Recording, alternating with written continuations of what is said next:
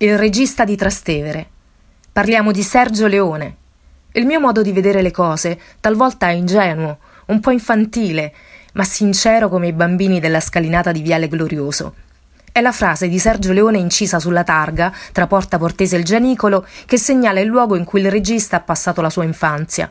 Capostipite del genere spaghetti western, la sua tecnica innovativa, attenta al dettaglio dei gesti, delle facce, del silenzio, con dialoghi scarni, primi piani e campi lunghi, ha segnato la storia del cinema ed è stata fonte di ispirazione per i registi del cinema postmoderno come ad esempio Quentin Tarantino. Ha favorito il debutto cinematografico di Carlo Verdone producendo il suo primo film, Un sacco bello.